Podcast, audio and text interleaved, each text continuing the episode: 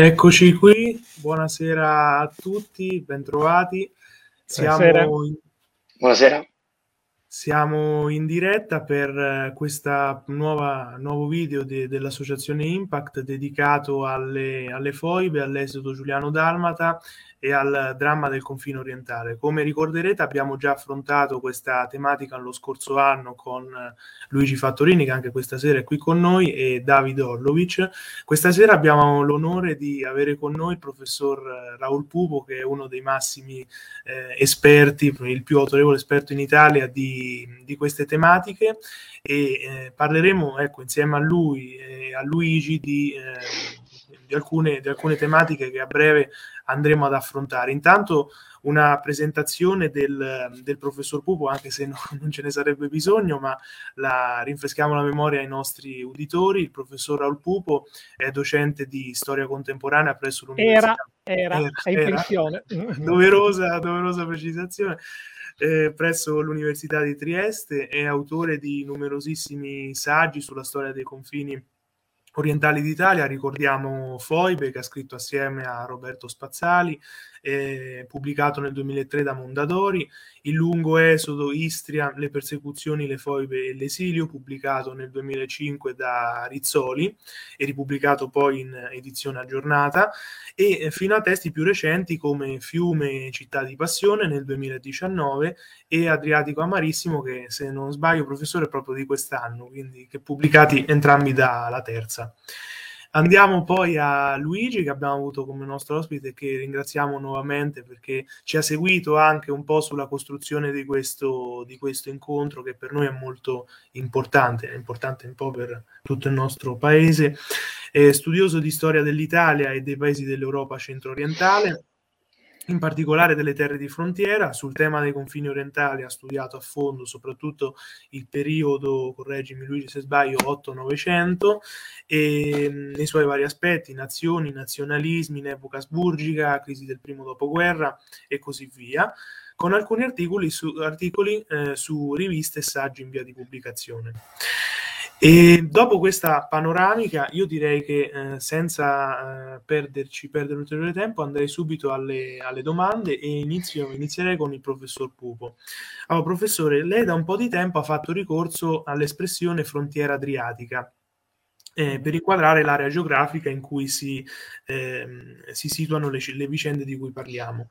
Può spiegare anche a noi il, il significato di questa definizione? Certamente. Normalmente nella storiografia, soprattutto nella pubblicistica italiana, si parla di storia del confine orientale, che è corretto da un punto di vista italiano, evidentemente, eh, però per altri non è il confine orientale. Per sloveni, croati, jugoslavi è il confine occidentale, per l'impero asburgico era il confine meridionale. Ecco, quindi è una, un'accezione un po' particolare. No? Se noi invece usiamo il concetto di frontiera adriatica, diciamo qualcosa in più. Innanzitutto non, parsiamo, non parliamo di confine, ma parliamo di frontiera, che sono due cose diverse. Uh, il confine normalmente è una linea, no? una divisione netta, o stai di qua o stai di là. I confini di Stato sono di questo tipo, ma anche altri tipi di confini eh, sono di questo tipo. O stai da una parte o stai dall'altra, non puoi stare in mezzo. Eh, la frontiera no, la frontiera è un concetto diverso. La frontiera spazialmente è, uno, è un'area, no? Pensiamo alla frontiera americana, ecco, perché è uno spazio potenzialmente infinito. Lo stesso per la frontiera russa, questo, quello verso la Siberia, l'area, cent- l'Asia centrale.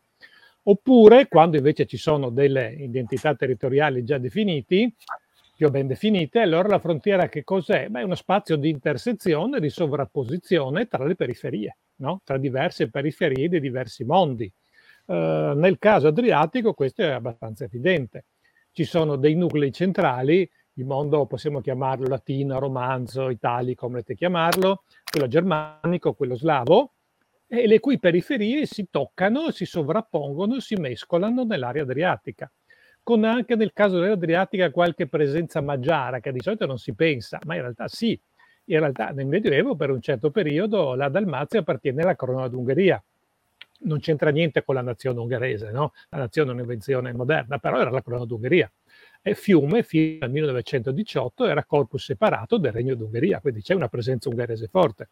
Ecco quindi che è uno spazio, uno spazio di sovrapposizione, uno spazio di incrocio, E come tutti gli spazi di sovrapposizione da incrocio produce molti effetti, no? Alcuni di questi effetti possono essere molto benefici, sapete che la pluralità è ricchezza, no?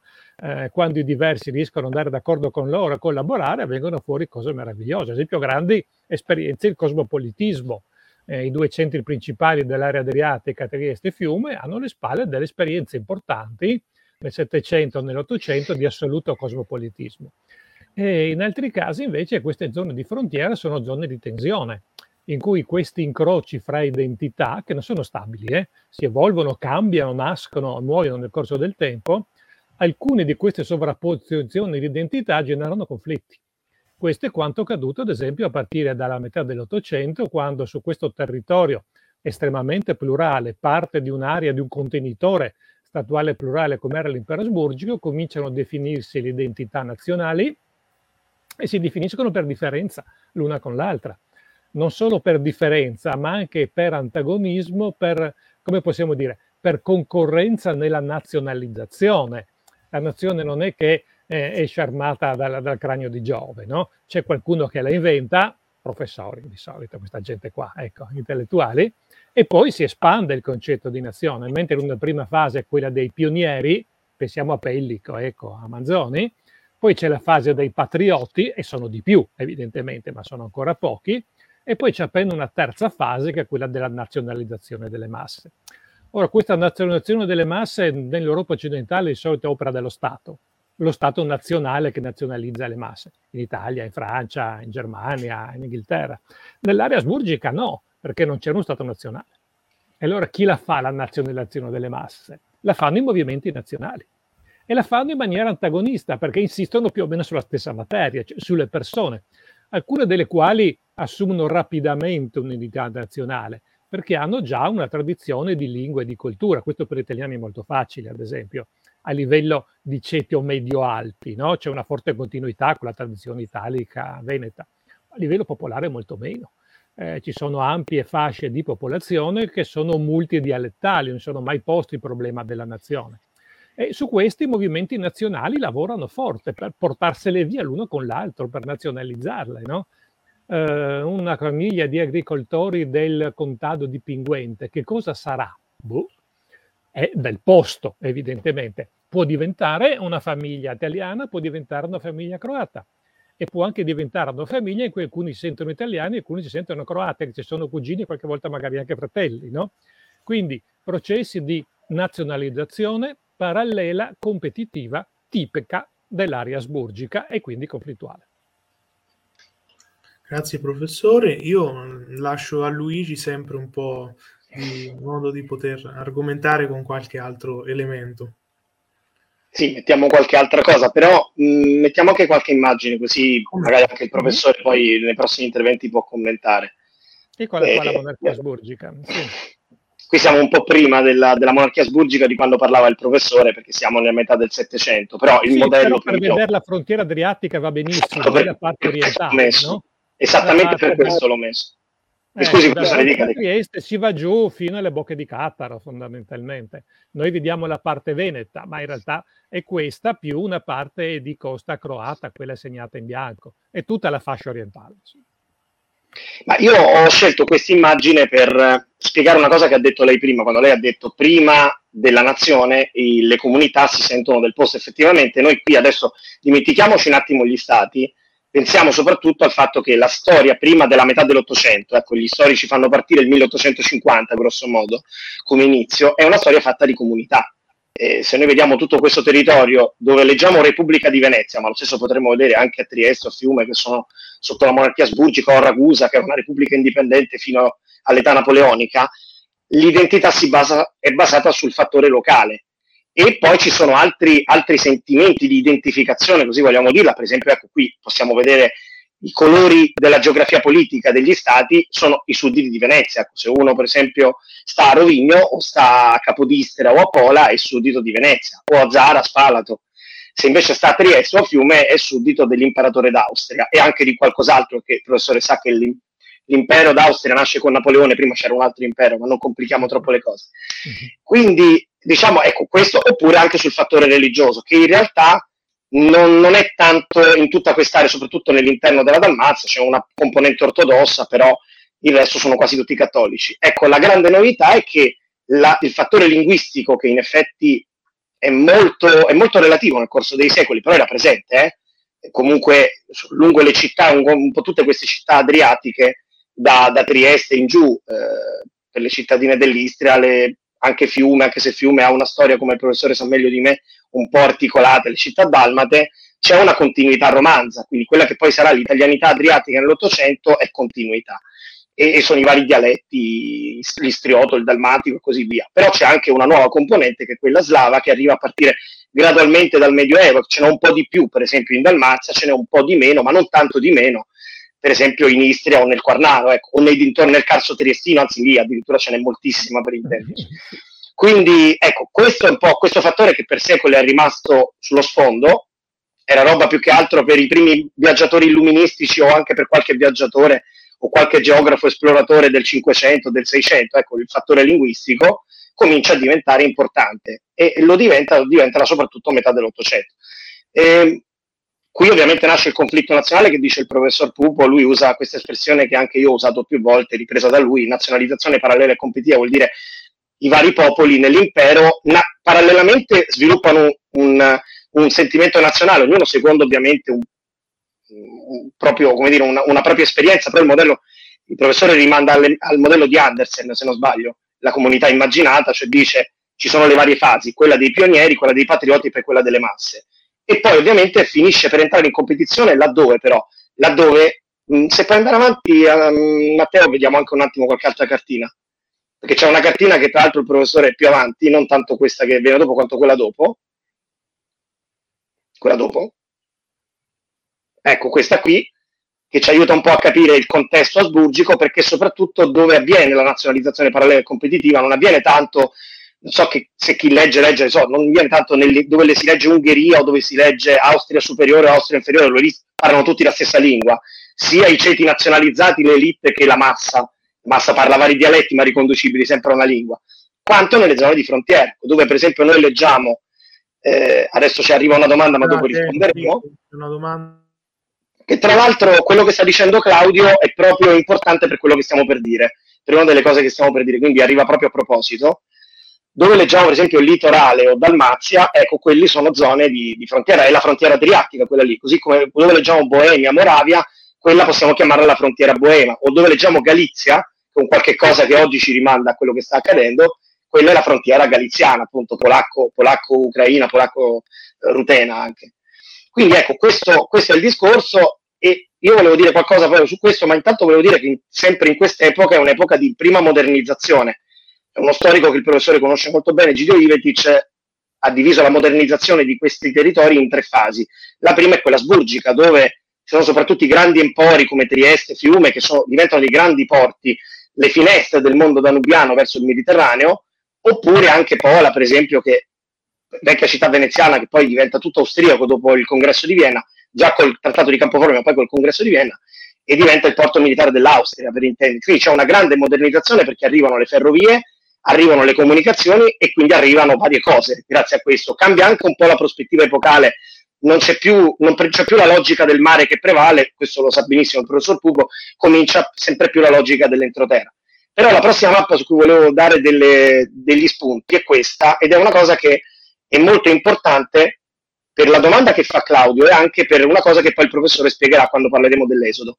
Perché Claudio chiede, è maggiormente fondata l'immagine delle isole circondate dal mare, che ve lo dico subito, è la carta di destra, oppure quella delle oasi nel deserto, che è la carta di sinistra.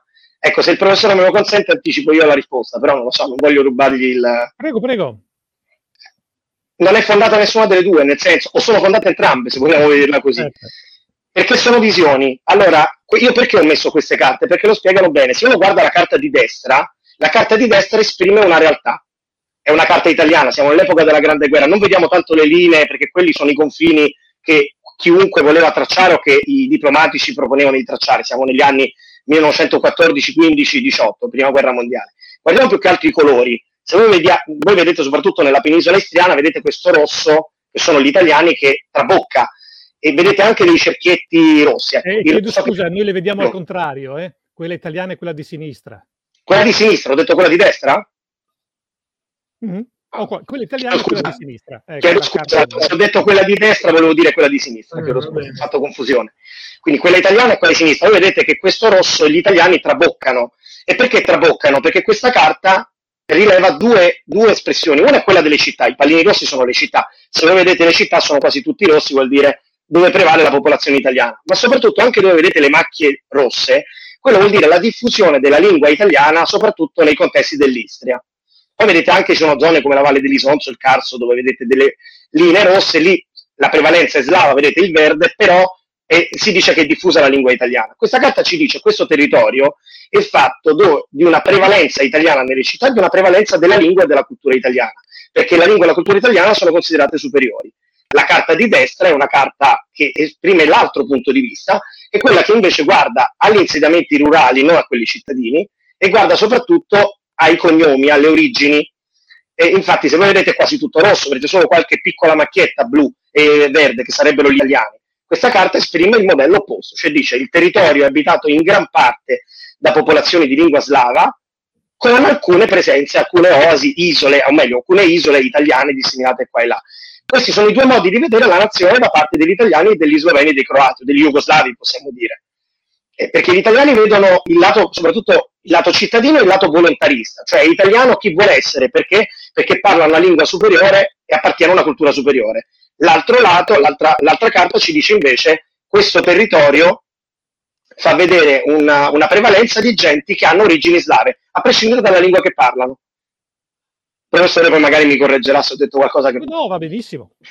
Ci sono varie di queste rappresentazioni, eh, sempre quelle di parte italiana sottolineano mh, la forte presenza italiana nelle città e la densità maggiore degli insediamenti italiani, no? mentre quelle jugoslave sottolineano la maggiore distribuzione sul territorio della presenza linguistica slovena e croata. E poi una carta cerca di tirare i censimenti a proprio uso e consumo eh, truccando un po' di qua, un po' di là, ecco, fondamentalmente, però mh, mm, di fatto queste sono le due grandi interpretazioni. Sono entrambe ideologiche. No? Dimentico una cosa veloce, prima di, di, passare alla prossima. Questo periodo è un periodo ovviamente, diamo anche un attimo una finestra sullo scenario internazionale, un periodo in cui ovviamente sono nati gli stati nazionali, quindi conflitti nazionali, alcuni stati nazionali che confinano con l'impero asburgico, l'Italia, la Germania, vai, la Germania è un discorso diverso per i tedeschi dell'Austria, perché i tedeschi dell'Austria comunque sono la parte più attiva dell'impero, anche se, come dice bene il professor Pupo, non c'è una maggioranza tedesca, le, la parte austriaca dell'impero non è appannaggio della parte tedesca, oppure la Romania o la Serbia, ecco. Questi stati finiscono per esercitare un'influenza presso alcuni popoli dell'impero, però non è solamente l'influenza dagli stati confinanti, ma è anche il conflitto nazionale che spinge, come in questo caso, gli italiani del, del litorale, poi gli italiani lo chiamano Venezia Giulia, e della Dalmazia, verso, a guardare verso l'Italia, perché il conflitto nazionale spinge sempre di più eh, le popolazioni italiane a considerarsi sotto assedio. Bisogna non bisogna dimenticare che nella seconda metà dell'Ottocento c'è una prima crisi dell'italianità adriatica perché in Dalmazia, dove la componente italiana è molto esigua, e, i, ovviamente il, tutto, tutta la situazione asburgica va verso la democraticizzazione, possiamo dire, verso la società di massa. Quindi i croati che sono la maggioranza prendono il potere, vanno a esautorare gli italiani, gli italiani in Dalmazia prendono, perdono il potere e questo ha un riflesso nel litorale, cioè in Istria, Trieste, a Gorizia, perché gli italiani sono di più ma temono che possa succedere la stessa cosa. E quindi questo sviluppa l'irredentismo, il movimento che era nato in Italia per l'annessione dei territori abitati da italiani che ancora non facevano parte del regno. E e nasce nel contempo la questione adriatica, perché Italia e Austria lottano per il controllo dell'Adriatico orientale. L'Austria ovviamente ha il controllo ancora di tutta questa zona, l'Italia dice noi un po' perché dobbiamo raggiungere i cosiddetti confini naturali, dobbiamo annettere le terre redette, un po' perché c'è il passato veneziano in Dalmazia che ci spinge a un avvenire, l'Adriatico deve essere il Golfo, il Golfo italiano, nasce la questione adriatica e poi dopo la Grande Guerra farà il primo sbocco, se così vogliamo dire. Grazie Luigi, io non so se il prof voleva aggiungere qualcosa. Benissimo. Vado, allora procedo, procedo con la prossima, la prossima domanda e, e, torno appunto al professore. Eh, uno dei temi su cui lei si è abbastanza soffermato negli ultimi anni è il discorso sullo sviluppo della violenza nelle terre adriatiche e, ehm, che dall'epoca asburgica in avanti fino allo scoppio poi della seconda guerra mondiale si caratterizza per una sostanziale crescita in intensità eh, specie fra la fase squadrista del primo dopoguerra e quella stragista ci può dire in merito qualcosa, qualcosa di più? Purtroppo sì, eh, purtroppo uno dei segni distintivi del Novecento è l'esplosione della violenza politica. Non è l'unico, eh, ce ne sono anche tanti altri, ci sono le grandi mobilitazioni di massa, ci sono tanti fenomeni complessi. La violenza politica è fortemente caratterizzante, quella che è rimasta un po' eh, più infissa anche nella memoria, no? perché ha provocato vittime, dolori, traumi, eh, memorie contrapposte, quindi un segno forte. Ecco, all'interno di questa violenza, come giustamente lei, noi vediamo una crescita, no? una crescita che è dovuta a vari motivi. È dovuta principalmente questa crescita al cambio di scenario, cioè il cambio di contesto generale.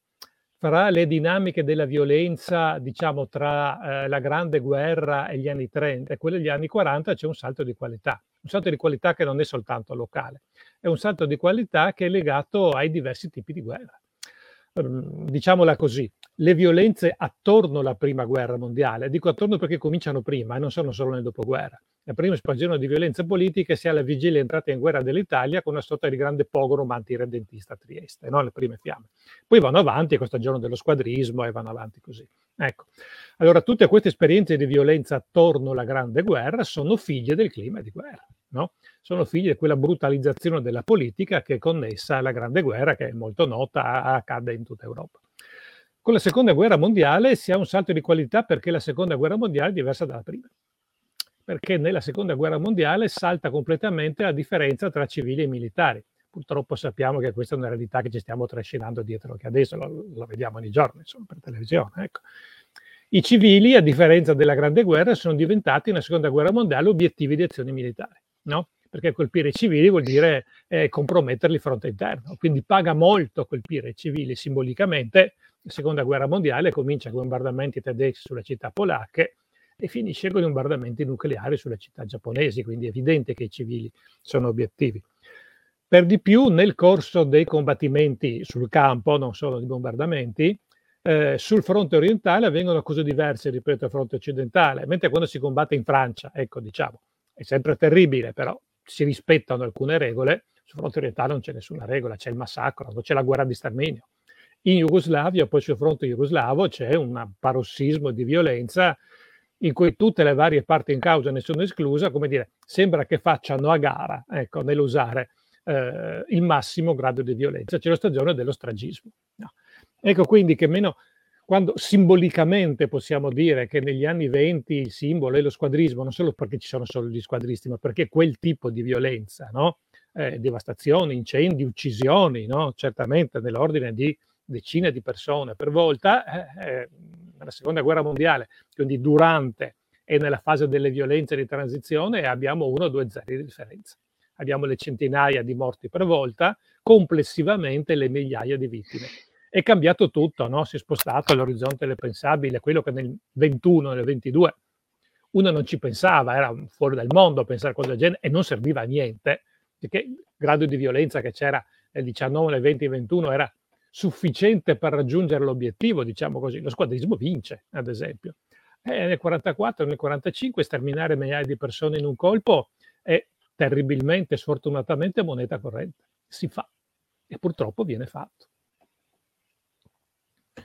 Scusa Luigi, prima di te eh. faccio una, vedo che c'è una domanda, ve la metto in sovraimpressione rispetto a quello forse che stavate dicendo prima. Non so se vogliamo dare questa volta la priorità di risposta al professore, poi ti lascio certo. a te. Anche perché credo che sappia rispondere meglio di me. Eh, sì, allora a livello di modelli sì, eh, nel senso che dietro il nazionalismo italiano certamente sta nazionalismo, sì, movimento nazionale, ecco, direi per di solito in italiano nazionalismo è un'accezione negativa che non è scontata, ecco, in questo caso. Dietro il movimento nazionale italiano sta sicuramente un'impostazione volontarista, perché c'è il modello mazziniano, certamente, ma c'è anche la realtà di un'italianità che non è un'italianità etnica, banalmente. eh, Gianni Stupric o Sipos Latar non possono essere italiani etnici perché non lo so, no? quindi hanno un altro modello di italianità, così Giglianovic, Krekic, Oberdank e tanti altri. No? Eh, viceversa, la concezione etica tedesca è quella che difende meglio dei processi di assimilazione, quindi viene eletta normalmente dai movimenti nazionali slavi. Anche qui però ragionando molto a livello di modellistica, poi sul campo le faccende sono un pochino più complicate, tant'è che ci sono molte famiglie divise, no? Un esempio classico che ho fatto varie volte e rifaccio adesso è quello della famiglia Lenart di Fiume, no? Siamo nel 1918, fine del 18 è finita la guerra, un Lenard, non mi ricordo mai i nomi di battesima, uno dei Lenard è uno, eh, scrive, stende il manifesto del Consiglio nazionale italiano che chiede l'annessione all'Italia. Suo cugino è nominato prefetto dal Consiglio nazionale croato, sono cugini, la stessa famiglia. No? Ad esempio la famiglia Sestan, la famiglia Sestan di Albona, dell'Albonese. Ernesto Sestan, uno dei massimi studiosi dell'epoca, grande medievista, che scrive il principale libro di storia Venezia Giulia tuttora esistente per la conferenza della pace nel 1946, sostegno delle tesi italiane fondamentalmente. Altri Sestan sul terreno nel 1943 una sesta che ha sposato un militare, un carabiniere italiano, viene infoibata perché ha sposato un italiano e su ispirazione del suo cugino sesta croato. No? Allora qui i modelli c'entrano poco, qui la realtà è più complicata. A livello però di modellistica di scelte compiute nei movimenti nazionali, certamente fanno riferimento a due concezioni della nazione diverse che fotografano realtà diverse. Così come in Alsazia e Lorena, eh, che è più o meno la stessa situazione. Ok, Luigi, ripasso la parola a te. Posso provare solo a sintetizzare una cosa, ma tanto il professore l'ha detto benissimo. Il modello italiano ha, ha bisogno di essere aperto perché deve includere. Il modello slavo deve essere chiuso perché deve fa- evitare che fuoriesca. Certo, perfetto. Comunque, mh, mm, Matteo, possiamo rimettere qualche altra immagine? Così volevo dire qualche cosa a proposito poi del periodo che segue la, la Grande Guerra. e anche di quello che ha detto il professore. Vabbè, questo più che altro questa immagine l'ho messa perché per capire quello che dicevamo prima, abbiamo chiuso con la questione adriatica, il primo dopoguerra. Eh, cioè, vedo che c'è una domanda di Gian Giacomo che tra l'altro saluto perché lo, lo conosco anche se solo inter, in, su internet, quindi poi magari dopo oh, il professore risponderà probabilmente. Eh, sì, sì. E dicevo, eh, abbiamo chiuso con, la, con la, la, questione adriatica. La questione adriatica ovviamente trova il suo picco nella prima guerra mondiale, perché l'Italia, come sappiamo, dallo scoppio della guerra aspetta qualche mese per entrare, poi entra e sottoscrive questo accordo che è il patto di Londra, tra cui sul confine orientale prevede queste acquisizioni. Come sappiamo la questione sarà complicata perché eh, su questo accordo prevedeva, a parte, come vedete voi, l'Istria, possiamo dire in generale la Venezia Giulia, il confine geografico ecco, dello Spartiacque poi verrà raggiunto, prevedeva una parte della Dalmazia e non prevedeva Fiume. Fiume, che era città abitata in maggioranza da italiani, all'epoca pochi la conoscevano in Italia, aveva detto. Però alla fine della guerra esplode il problema di Fiume perché, perché l'Austria-Ungheria non c'è più, nel contempo c'è la Jugoslavia, è nato il nuovo Stato jugoslavo, il regno dei serbi, croati e sloveni, che vuole Fiume, vuole anche gli altri territori promessi all'Italia, e l'Italia nel contempo vuole Fiume più la Dalmazia. Quindi c'è la questione adriatica che, come sappiamo, si risolverà con un po' di problemi. Ma non è tanto questo il punto. Il punto è che questa questione, assieme a tante altre nell'Europa del 19, ha creato un qualcosa che il professore conosce molto bene, che è la radicalizzazione della concezione politica. E non solo dal punto di vista delle opinioni pubbliche nazionali, nel caso italiano basta pensare alla vittoria mutilata, come sappiamo, ma anche sul campo, cioè nascono dei veri e propri episodi, per esempio, di paramilitarismo. Fiume, il caso lo conosciamo, beh, questo poi verrà rinfocolato da quello che avviene con D'Annunzio, ma anche in altre zone dell'impero asburgico, basta pensare per esempio alla Carinzia, cioè terra di frontiera fra l'Austria e il nuovo regno dei serbi, croati e sloveni, o anche alla Slesia, o anche alle zone del Baltico, dove la Germania si è ritirata e stanno nascendo i nuovi stati baltici. Cioè, stanno nascendo dei problemi perché sono territori misti dove ognuno punta a prendere le armi per difendere la propria posizione, mettiamola così. Tra l'altro sta cambiando l'Europa, in qualche modo l'Europa del 19 non è più l'Europa del 14, come si vede dopo. Quindi questo porta a un'intensificazione della violenza. Come sappiamo, sul confine orientale la questione verrà risolta solo più avanti, nel 1920, addirittura mentre il confine con l'Austria viene tracciato, quello al Brennero per intenderci, che fa mettere il Trentino e l'Alto Adige, viene tracciato nel 19, sul confine orientale solo nel 20 col Trattato di Rapallo si, la, si risolve la questione. E questo fa esplodere un altro problema. Se andiamo avanti, perché non so se puoi andare avanti tu o andare avanti io, forse posso andare avanti io. Ecco, questa è l'Europa del 14, questa è l'Europa del 19, sono nati nuovi stati che pretendono di essere stati nazionali, qui il professore sa di cosa sto arrivando, ma in realtà sono stati per la nazione. Cioè, pensiamo alla Cecoslovacchia o alla Jugoslavia o anche all'Italia. Questi sono paesi che basta, basta vedere il nome. La Polonia è lo stato dei polacchi, la Cecoslovacchia è lo stato dei cechi e degli slovacchi, l'Italia è lo stato degli italiani, la Jugoslavia è lo stato dei serbi, croati e sloveni. Però dentro quei confini ci sono solo questi popoli ci sono anche altre comunità? E il problema è proprio quello, sono le minoranze. L'Italia, alla fine, abbiamo visto con gli accordi del dopoguerra, si annette questo territorio. Questo è il trattato di Rapallo che poi nel 24 viene corretto con Fiume. Ecco, in tutto questo nuovo territorio che viene chiamato ufficialmente Venezia Giulia, metà della popolazione non è italiana, slovena e croata. Vengono utilizzati addirittura un termine che si chiama allogeni, che vuol dire etimologicamente non, na- non di questo luogo, nato altrove. In realtà eh, gli sloveni e croati stanno lì da, se- da, se- da secoli, insomma. Però è chiaro che qual è la logica? La logica è che lo Stato ha raggiunto il confine nazionale, che nel caso italiano è il confine geografico, questo è lo spartiacque. Però e non si cura se al suo interno ci sono comunità di altra lingua. La Polonia, il professor Pupo lo ricorda sempre nelle sue lezioni, anche quando non stava all'università, 40% è fatto di non polacchi circa, ucraini, bielorussi, tedeschi anche c'è pure la comunità ebraica, adesso non andiamo a dire. Quindi questo è il problema che c'è negli anni tra le due guerre. E come viene risolto questo problema?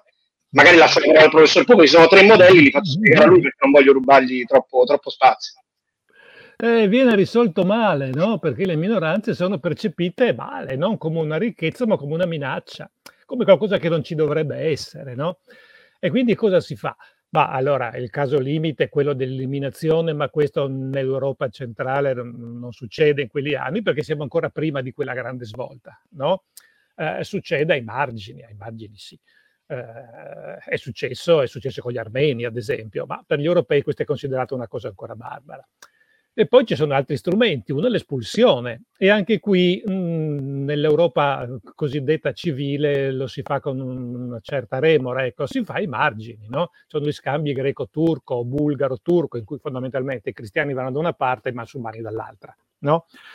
Invece in queste zone in cui la lunga faglia no, di crisi che va dal Baltico giù fino da una parte Mediterraneo, dall'altra al Mar Nero, che è tuttora attiva, come abbiamo visto, Qui la grande faglia si usano altre strategie. Le principali sono la discriminazione e l'assimilazione. Di solito gli stati discriminano le minoranze di cui hanno maggior paura, che ritengono non assimilabili. I polacchi non riescono a assimilare i tedeschi. I tedeschi si sentono una, eh, una nazione di signori, no? una master nation, ecco, quindi non sono assimilabili dai polacchi che ritengono inferiori, quindi è meglio discriminarli, metterli da una parte. Poi i gradi di discriminazione possono variare, ad esempio in Cecoslovacchia sono blandi, però ci sono, no? Cosa vuol dire discriminare? Meno diritti. Una discriminazione blanda, una volta me l'ha detto uno, uno studente Erasmus, ecco, no? cieco, che diceva sì sì, eh, per noi discriminazione tedeschi voleva dire che un tedesco non poteva mai diventare direttore generale, ecco, perché avrebbe vinto sempre il cieco. No? Ecco, questa è una discriminazione abbastanza blanda.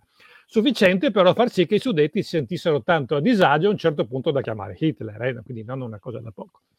Eh, l'altra è l'assimilazione che di solito viene praticata da parte del potere nei confronti di minoranze che vengono ritenute sì troppo numerose, quindi pericolose, ma con un'identità culturale abbastanza debole.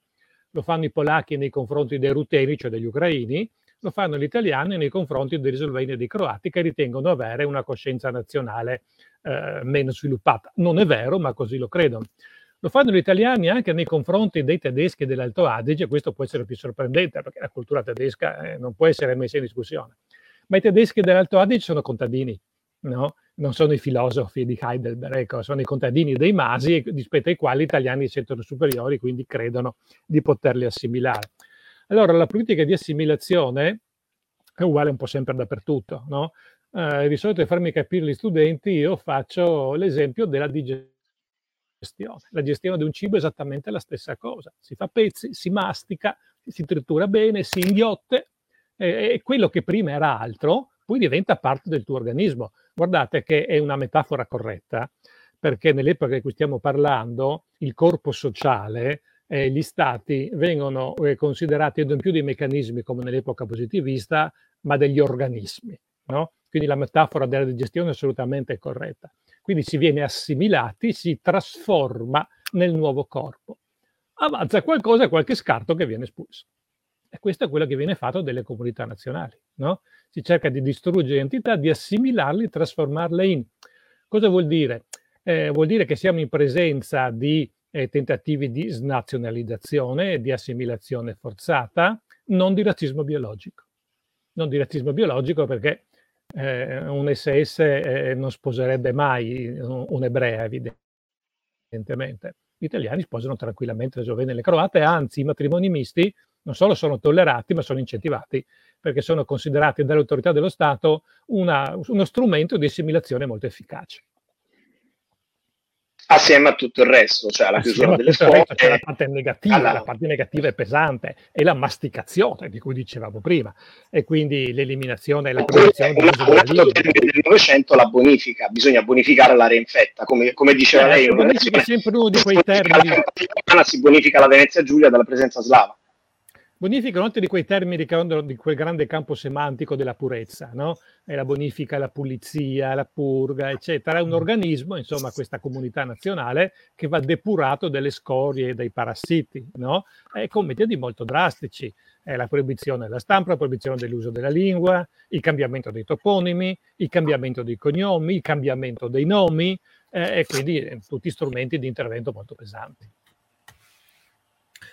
Ecco, mh, mm, io direi no, Luigi, possiamo... Io dire un'altra cosa veloce, poi lo arriviamo subito, no, perché il professore ha parlato della, della violenza, bisogna ricordare che, come dice lui, a metà degli anni 30 poi c'è un, di nuovo un picco della violenza, perché nell'immediato dopoguerra, la situazione che abbiamo delineato prima, ovviamente la Grande Guerra si porta agli strascichi fino all'inizio degli anni 20, in Italia col biennio rosso, nelle terre di confine, anche col biennio rosso, ma con tutta la politica della diciamo, verso le, le, popolazioni allogene che viene fatta già dallo Stato liberale nei primi, primissimi anni di occupazione, dal 18, 19 al 20, anche se in realtà con qualche ambiguità, bisogna dirlo, eh, non c'è una politica eh, come dire, di, di, cancellazione, però c'è una politica diciamo, di integrazione selettiva, se così possiamo dirla, io personalmente la definirei così, che poi con il fascismo, con il regime fascista dal 22-25 in poi diventa politica di assimilazione forzata.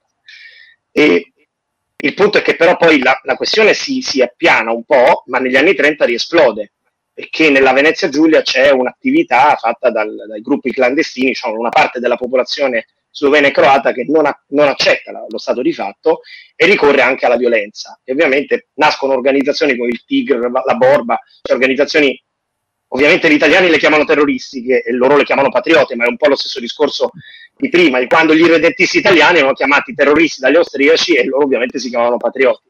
Il, il, meccanismo è sempre quello. Fatto sta che il regime ovviamente reagisce in maniera dura. Il professore poi citava anche il fatto che in realtà l'antifascismo sloveno e croato, che però è venato anche molto di nazionalismo, bisogna dirla questa cosa, e a differenza ovviamente dell'antifascismo italiano, non aveva bisogno di essere nazionalista in questo senso, però è molto più forte dell'antifascismo.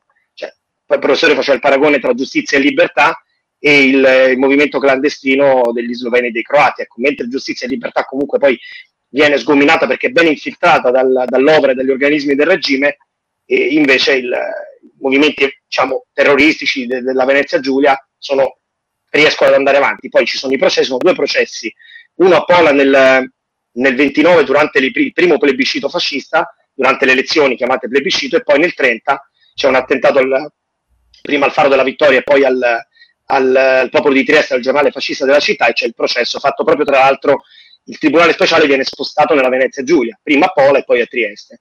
E poi ci saranno altri processi, ma questo saremo in un altro contesto. Quindi la violenza riprende, ma al contempo c'è la seconda ondata di modernizzazione, che è quella sul modello borghese italiano, che in realtà sì, l'economia di queste zone, bisogna fare un attimo un accenno anche per capire un po' la società, è un po' in decaduta, in, de- in decadenza.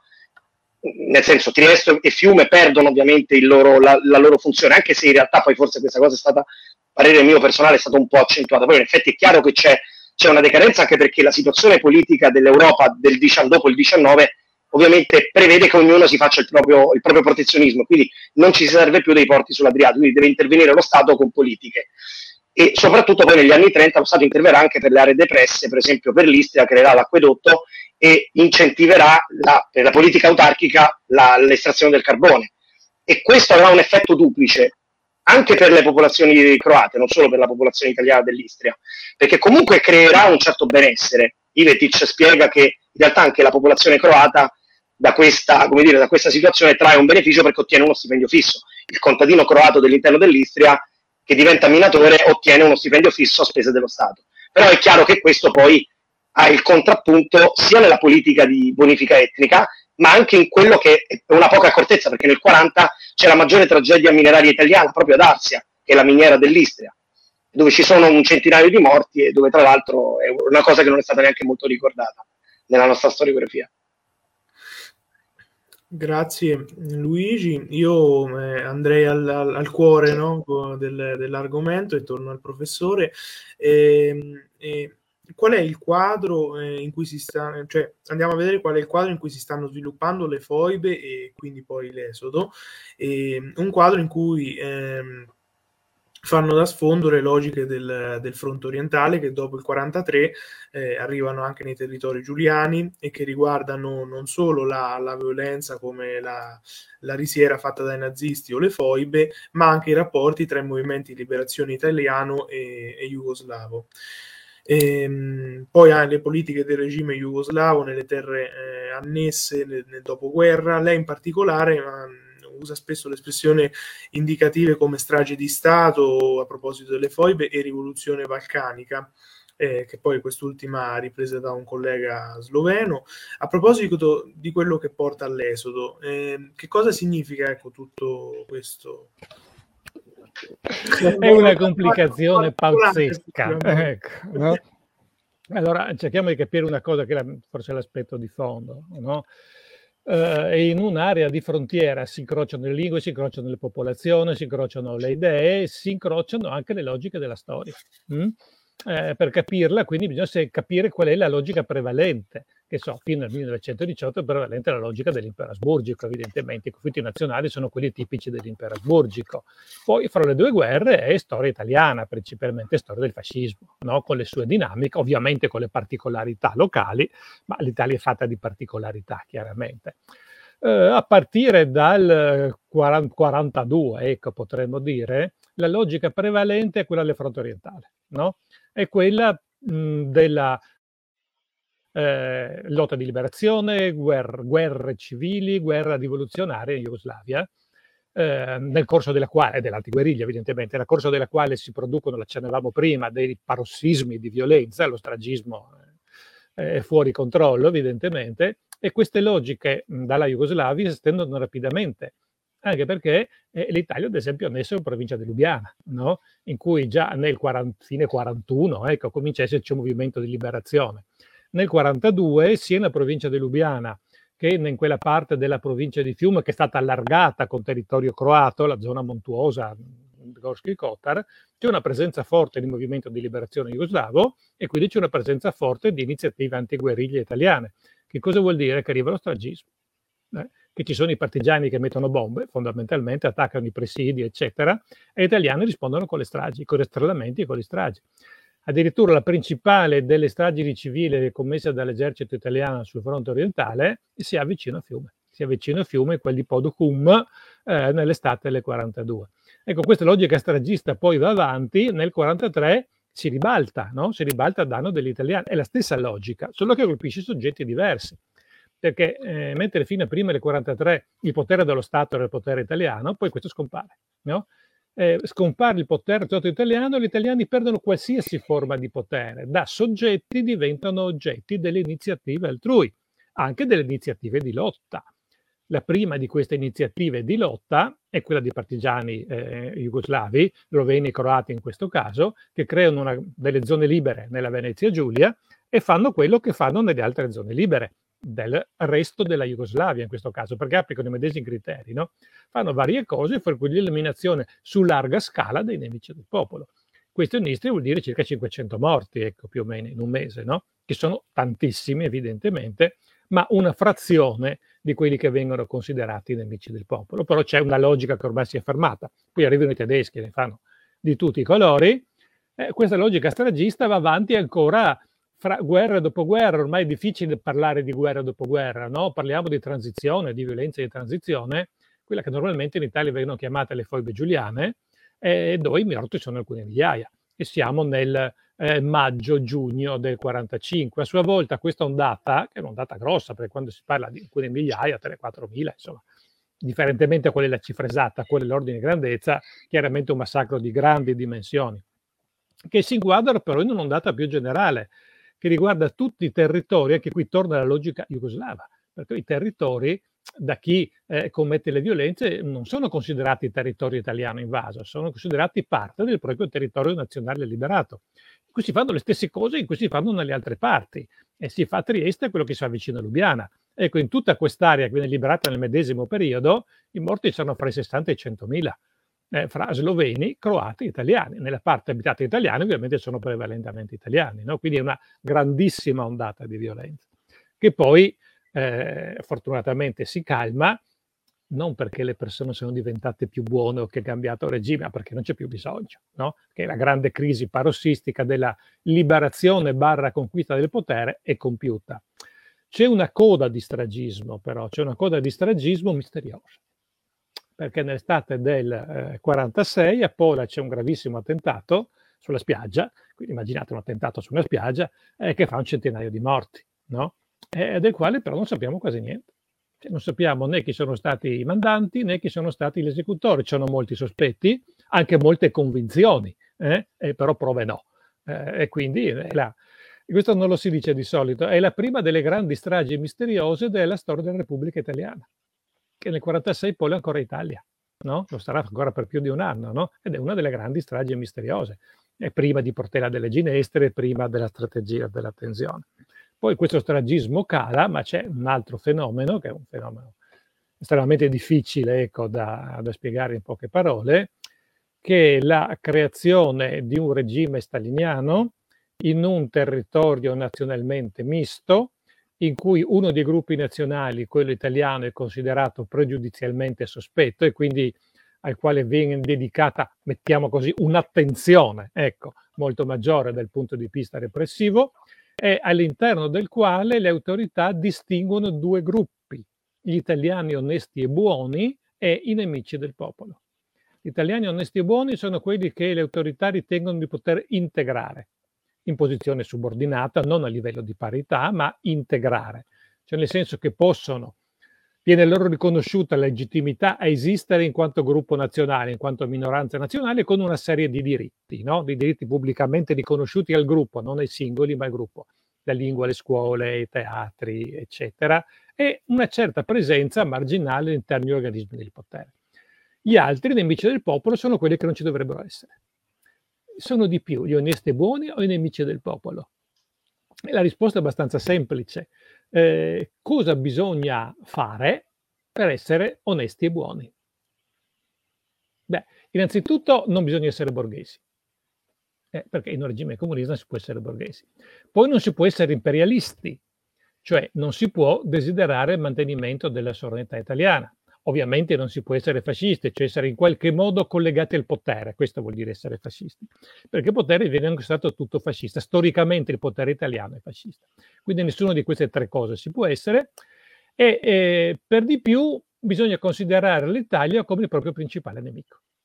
Ecco, se si fanno queste quattro cose, si ha qualche buona possibilità di essere considerati onesti e buoni, cioè di essere considerati, come dire, degni far parte dello Stato jugoslavo.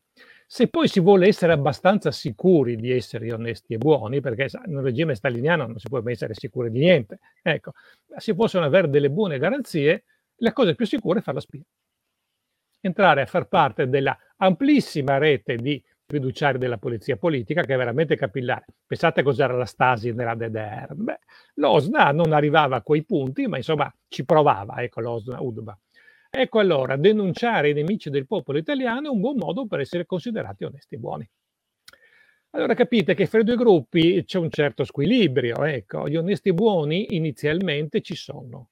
Sono fondamentalmente quasi tutta la classe operaia di lingua italiana e alcuni intellettuali. Quindi stiamo parlando di decine di migliaia di persone. Rispetto però ai circa 270-300 mila ecco, del gruppo nazionale, quindi sono una frazione, no? una frazione minoritaria una frazione minoritaria che nel corso degli anni, ma di pochi anni, ecco, nel corso di tre anni, quattro anni, eh, si svuota sempre più. Perché si svuota? Eh, si svuota perché l'impatto a quelle politiche del regime è durissimo. È un, un, regime che sta costruendo il socialismo attraverso il comunismo di guerra in una realtà di forte antagonismo di classe, di forte antagonismo nazionale, di forte miseria, quindi in condizioni estreme. Per cui già nel 46, soprattutto nel 47, vedete parte della classe operaia di lingua italiana che scricchiola. Tutti gli altri dicono per amor di Dio, qui non si può vivere, no? Ecco, su questa situazione già durissima, in cui la maggioranza della minoranza italiana, se vogliamo dire così, dalle politiche del regime viene spinta via, no? viene spinta a considerare la propria situazione insostenibile e a desiderare di andarsene il prima possibile. Su questa situazione già critica poi alla fine del 48 si abbatte la crisi del Cominform, per cui anche gli italiani onesti e buoni, perché comunisti, diventano di colpo nemici del popolo anche loro, perché stanno con Stalin, stanno con Tito. E allora chi rimane onesto e buono? Quattro gatti veramente quattro gatti. Ecco. Eh, ecco, i quattro gatti rimangono fondamentalmente, ma tutti gli altri no, perché per tutti gli altri la situazione diventa impossibile da vivere per la pesantezza della situazione economica, le angherie nazionali, politiche, sociali, per tutto un, un cocktail terrificante eh, che porta a dire, questa mm, è la frase che torna in quasi tutte le testimonianze, eh, non era più casa nostra, ci sentivamo stranieri in patria, non possiamo più vivere, non ne potevamo più, no? E allora cosa si fa? e la soluzione è quella di andare via. Ecco, mh, per capire meglio, consideriamo che una situazione un po' meno pesante ma simile sia anche in altre parti della Jugoslavia. Noi pensiamo ad esempio all'Erzegovina, ecco, che è stata una delle, eh, delle, località in cui è nato il movimento partigiano, no? partigiano croato da questo punto di vista. Nell'estate del 48 ci sono rivolte armate di contadini che prendono le armi contro il regime e con Tito che dice, ma cosa succede? Questi erano i nostri, cosa è successo? E poi dice, beh sì, forse abbiamo un po' esagerato, però non potevamo fare altro. Allora, se questo succede in Erzegovina, immaginate cosa succede in Istria, dove per di più, pregiudizialmente, una parte del gruppo nazionale viene comunque rifiutata perché è imperialista e borghese. Solo che questi non prendono le armi, anche perché non ce le hanno fondamentalmente, ma hanno a disposizione un'altra arma, tra virgolette, che è il diritto d'opzione, cioè la possibilità di scegliere la cittadinanza italiana e abbandonare legittimamente il territorio. E la chiedono quasi tutti. Cosa vuol dire quasi tutti? Allora, quasi tutti è un'espressione eh, volutamente ambigua. Perché cosa vuol dire essere italiani? L'abbiamo detto all'inizio, no? Diceva Fattorini, diceva, beh, chi è italiano? Bah, per l'italiano, italiano che si considera italiano, per le autorità è italiano chi ha origini etniche italiane. Per cui le autorità si aspettano che gli italiani etnici in maggioranza chiedano di andarsene, virgola, meno i comunisti. Non si aspettano che chiedano di andarsene quelli che erano di origine slave, che possono riscoprire la propria origine, vengono aiutati a riscoprire la loro origine. E la realtà qual è? Che la domanda d'opzione lo fanno gli italiani etnici, gli italiani non etnici, i comunisti e anche alcuni sloveni croati sicuri che non ne possono più. Ecco, di fronte a questo le autorità vanno nel panico. Voi provate a immaginare un regime staliniano che è imperniato sul controllo totale, in cui le autorità perdono il controllo della situazione, completamente. Vanno fuori di testa, evidentemente. E che cosa fanno? L'unica cosa che sanno fare, cioè picchiare. Gli ordini non erano quelli di far scappare tutti gli italiani, ma di essere contenti che se ne andasse una buona parte, ma di trattenere quelli che servivano. E invece se ne vanno tutti.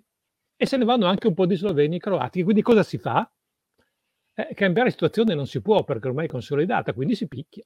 Si picchia o si cerca di chiuderli in gabbia dentro, con il risultato che questi decideranno andarsene ancora di più. No? Ecco, in questo modo si arriva allo svuotamento totale.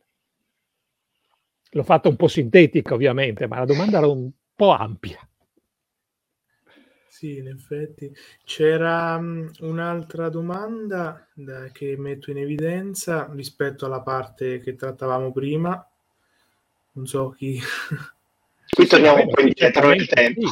Eh sì, torniamo, sì. sì, facciamo un passo... Esatto. Naturalmente, sì. Fiume e Trieste nascono, rinascono alla fine del 600, all'inizio del 700, eh, quando l'Austria non ha più il problema degli ottomani fondamentalmente e può pensare a fare soldi. può pensare, anzi deve pensare a fare soldi, nell'unico modo in cui si poteva fare un'epoca di mercantilismo, no? E cioè creando dei punti franchi in cui potersi inserire nel grande circuito eh, dei grandi traffici, dei grandi traffici internazionali. In realtà la prima scelta non è Trieste né Fiume, Ostenda ovviamente, no? nelle Fiandre, eh, dove si può eh, inzuppare la brioche eh, nel grande flusso d'oro che viene dalle Indie passando per, per l'Atlantico. No? Per lì ci sono già gli olandesi, i francesi e gli inglesi che spiegano all'impero asburgico che non c'è posto. Nel Mediterraneo c'è ancora qualche traffico, insomma, non come sull'Atlantico, qualcosa c'è. C'è Venezia che non è in grado di impedire niente e quindi non è in grado di difendere il suo monopolio, quindi si possono creare dei porti franchi che non rapidissimi, eh, ma con una certa lentezza, però nel corso dei decenni crescono, crescono e alla fine del secolo si sono mangiati Venezia. Cioè, Venezia collassa dopo il trattato di Campoformio, ma in realtà dal punto di vista commerciale è già stata soppiantata da Trieste. No? Nonostante Trieste non abbia nessuna tradizione mercantile, ma eh, Fiume un po' di più, ecco, però eh, beh, le competenze si possono importare, vengono importate dall'altra parte del Mediterraneo, alle spalle c'è un impero che ha una massa critica molto superiore ormai a quella di Venezia, e quindi riesce fondamentalmente a deviare i traffici. Ecco. Questo è già consumato alla fine dell'Ottocento, poi quando la Repubblica di Venezia eh, collassa, beh, tutto si sposta su Trieste. Ok, Luigi, se... Io, io, salto alcune, alcune cose, se no poi allunghiamo troppo, sì, però mi volevo concentrare... No, no, no tranquillo, tranquillo. No, volevo soffermarmi un attimo su un paio di cose che ha detto il professore, a proposito, ad esempio, delle, delle ragioni dell'esodo perché ovviamente una delle cose in cui anche lui oh, si, è, diciamo, si, è, messo sin dai tempi dei primi anni 2000, penso che sappia, sappia già a cosa mi riferisco, è il fatto che la spiega- qual è stata la spiegazione dell'esodo. L'esodo è stato spiegato soprattutto come nei paesi ex jugoslavi, dalla storiografia ex jugoslava, come un qualche cosa, un richiamo del governo italiano alle popolazioni italiane finite, ritrovatesi nei territori passati alla Jugoslavia. In realtà, ovviamente, è vero l'opposto, cioè nel senso il governo italiano voleva che gli italiani rimanessero in quei territori mm-hmm. semplicemente perché voleva puntare alla revisione del trattato di pace, mm-hmm. ecco, mettiamola così. Poi quanto potesse essere fattibile rivedere il trattato di pace, questo è un altro discorso, però l'idea fondamentalmente era quella. E l'esodo è stato il prodotto diretto delle politiche del governo jugoslavo, anche se non senza ambiguità, perché una delle ricerche che tra l'altro ha coordinato il professore stesso, che è quella sul potere popolare in Istria, ha dimostrato che in realtà bisogna vederlo, la politica jugoslava vista in due ottiche, il potere centrale, che può essere quello di Belgrado, quello federale, o anche quello a livello di repubbliche singole, quella slovena per quanto riguarda Lubiana, quella croata per quanto riguarda Zagabria, che dicevano un qualche cosa, che dicevano dovete applicare la politica della fratellanza. E quello locale che ovviamente veniva da tutt'altra esperienza. Perché veniva da tutt'altra esperienza? Perché aveva fatto la lotta partigiana e poi perché veniva da esperienze di contrasto nazionale quelli italiani. Gli italiani chiaramente erano visti come coloro Italiano ovviamente uguale fascista e poi l'italiano, come dice bene il professore, è chi ha il potere. Quindi è chiaro che chi doveva por- poi applicare sul territorio l'applicava, come dice lui, a modo suo, anche perché se hai fatto la lotta partigiana, qual è l'unico modo che sai fare per smascherare il nemico? Usare le maniere forti, fondamentalmente. Questo è il discorso. Quindi è chiaro che poi è l'applicazione sul territorio che porta alla scomparsa quasi totale del gruppo nazionale italiano. Solamente un altro inciso, perché quando noi trattiamo, mh, mm, adesso mi, mi, soffermo un attimo sul discorso della, della, politica estera, così chiudo il cerchio riguardo a prima, quando ho parlato della questione adriatica, è il trattato di pace segna l'ultima coda della questione adriatica. Noi abbiamo lasciato la questione adriatica iniziata nell'Ottocento, poi esplosa con la Grande Guerra, in realtà si era riaperta poi durante la Seconda Guerra Mondiale con la politica eh, di espansione mussoliniana. Viene creato il cosiddetto impero nell'Adriatico, cioè l'Italia annette i parti di territorio jugoslavo annette nel 1941 non solo la provincia di Lubiana, ma anche una parte considerevole della Dalmazia, per il mito della, rispolverare il mito della vittoria mutilata. Ecco. Anche se poi in realtà sarà un impero effimero, come dice bene il professore, l'Italia fuoriesce dal confine geografico, tenta il confine imperiale, ma alla fine perde tutto, perché la perdita della Venezia Giulia sta lì, in, eh, come dire, in, in nuce nel 1943 poi si materializza quando crolla lo Stato italiano e non ci sono solamente i problemi sul campo, c'è anche proprio la sparizione dello Stato italiano dall'Adriatico orientale. Lo Stato italiano ricomparirà appunto timidamente col trattato di pace, solo nell'attuale provincia di Gorizia, poi la questione di Trieste verrà risolta qualche anno dopo, nel 1954. Questo spiega il, l'ultima coda della questione adriatica, quella che era stata la, la questione per la Venezia Giulia e per la Dalmazia, che aveva riguardato i margini orientali della regione, soprattutto in Dalmazia dopo la Grande Guerra a Fiume, ora si sposta verso occidente e toglie addirittura l'Istria nel 46, fino al 46 si discute, il governo italiano chiede il mantenimento della, della linea Wilson, in realtà poi la cosa non verrà concessa e quindi la questione si riduce a che cosa? A Gorizia che viene mantenuta e a Trieste che rimane in bilico fino al 54. E uno dei motivi per cui poi tra l'altro in Italia, questo più avanti, dopo la risoluzione della questione di Trieste, è la dimenticanza del dramma dei profughi, eccetera, è dovuto anche a questo. Mm. Cioè le terre perdute fuoriescono dall'attenzione nazionale. Perché?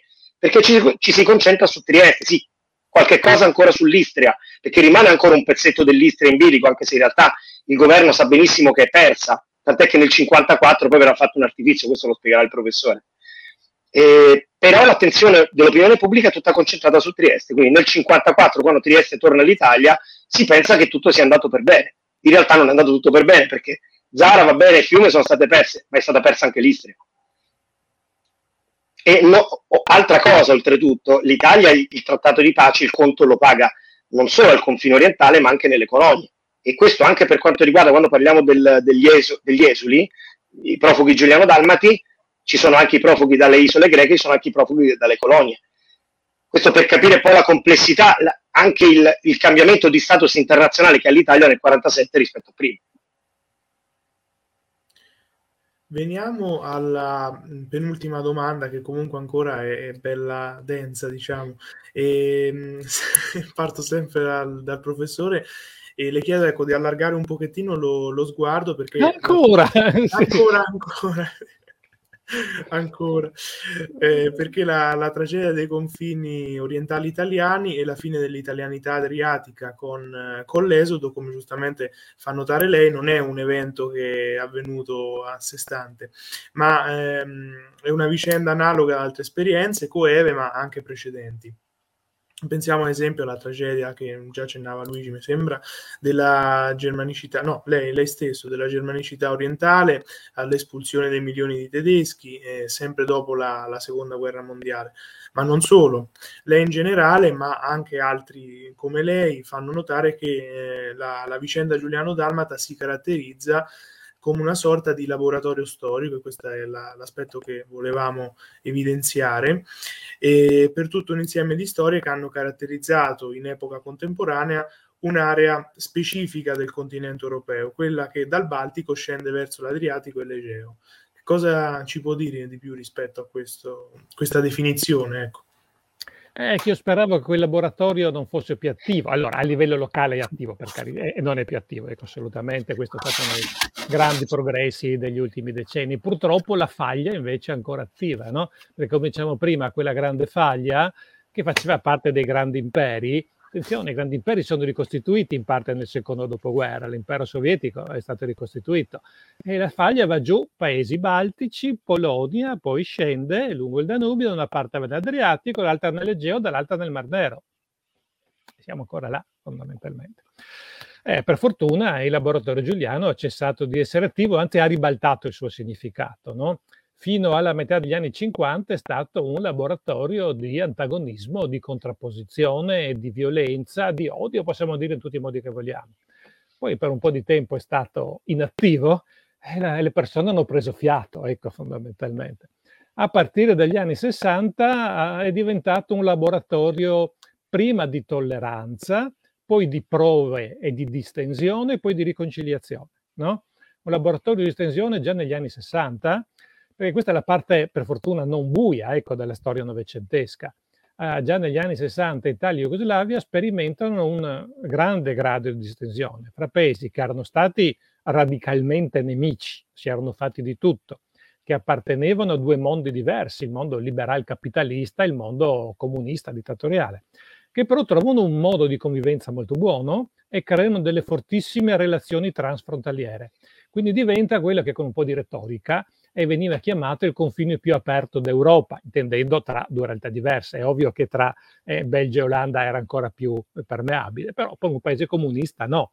E questo avviene già negli anni 60, negli anni 70, un confine permeabilissimo. Quindi è l'epoca della distensione a livello internazionale dei due paesi, ma anche sul campo. No? Poi c'è la fase successiva, che è quella dopo le guerre jugoslave, dopo l'indipendenza eh, slovena e croata, dopo la caduta del comunismo, che è la fase della riconciliazione, che non comincia subito, eh, però va avanti lentamente, prima sotto traccia, eh, soprattutto fra esperti, ecco, fra storici che discutono fra loro, ma comincia a prendere piedi anche nella società civile, molto più lentamente, e poi diciamo che nell'ultimo decennio, ecco, nell'ultimo decennio ha fatto veramente un salto di qualità soprattutto per quanto riguarda i rapporti tra Italia e Slovenia e tra italiani e sloveni. No? E qui ci sono i grandi atti simbolici, eh, le presenze dei presidenti, ecco, fondamentalmente dei presidenti della Repubblica. Quindi quello che era stato un laboratorio purtroppo del peggio della storia europea, bah, si è trasformato in un laboratorio positivo.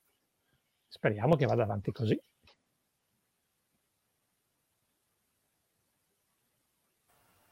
Stiamo saltando un po' di immagini, eh, che l'abbiamo saltate sì, prima. Sì. Eh, possiamo commentarle se volete. Sì, sì. Queste sono vogliamo le immagini comment- nere, sono commentarle. Immagini, sono immagini delle foibe, no?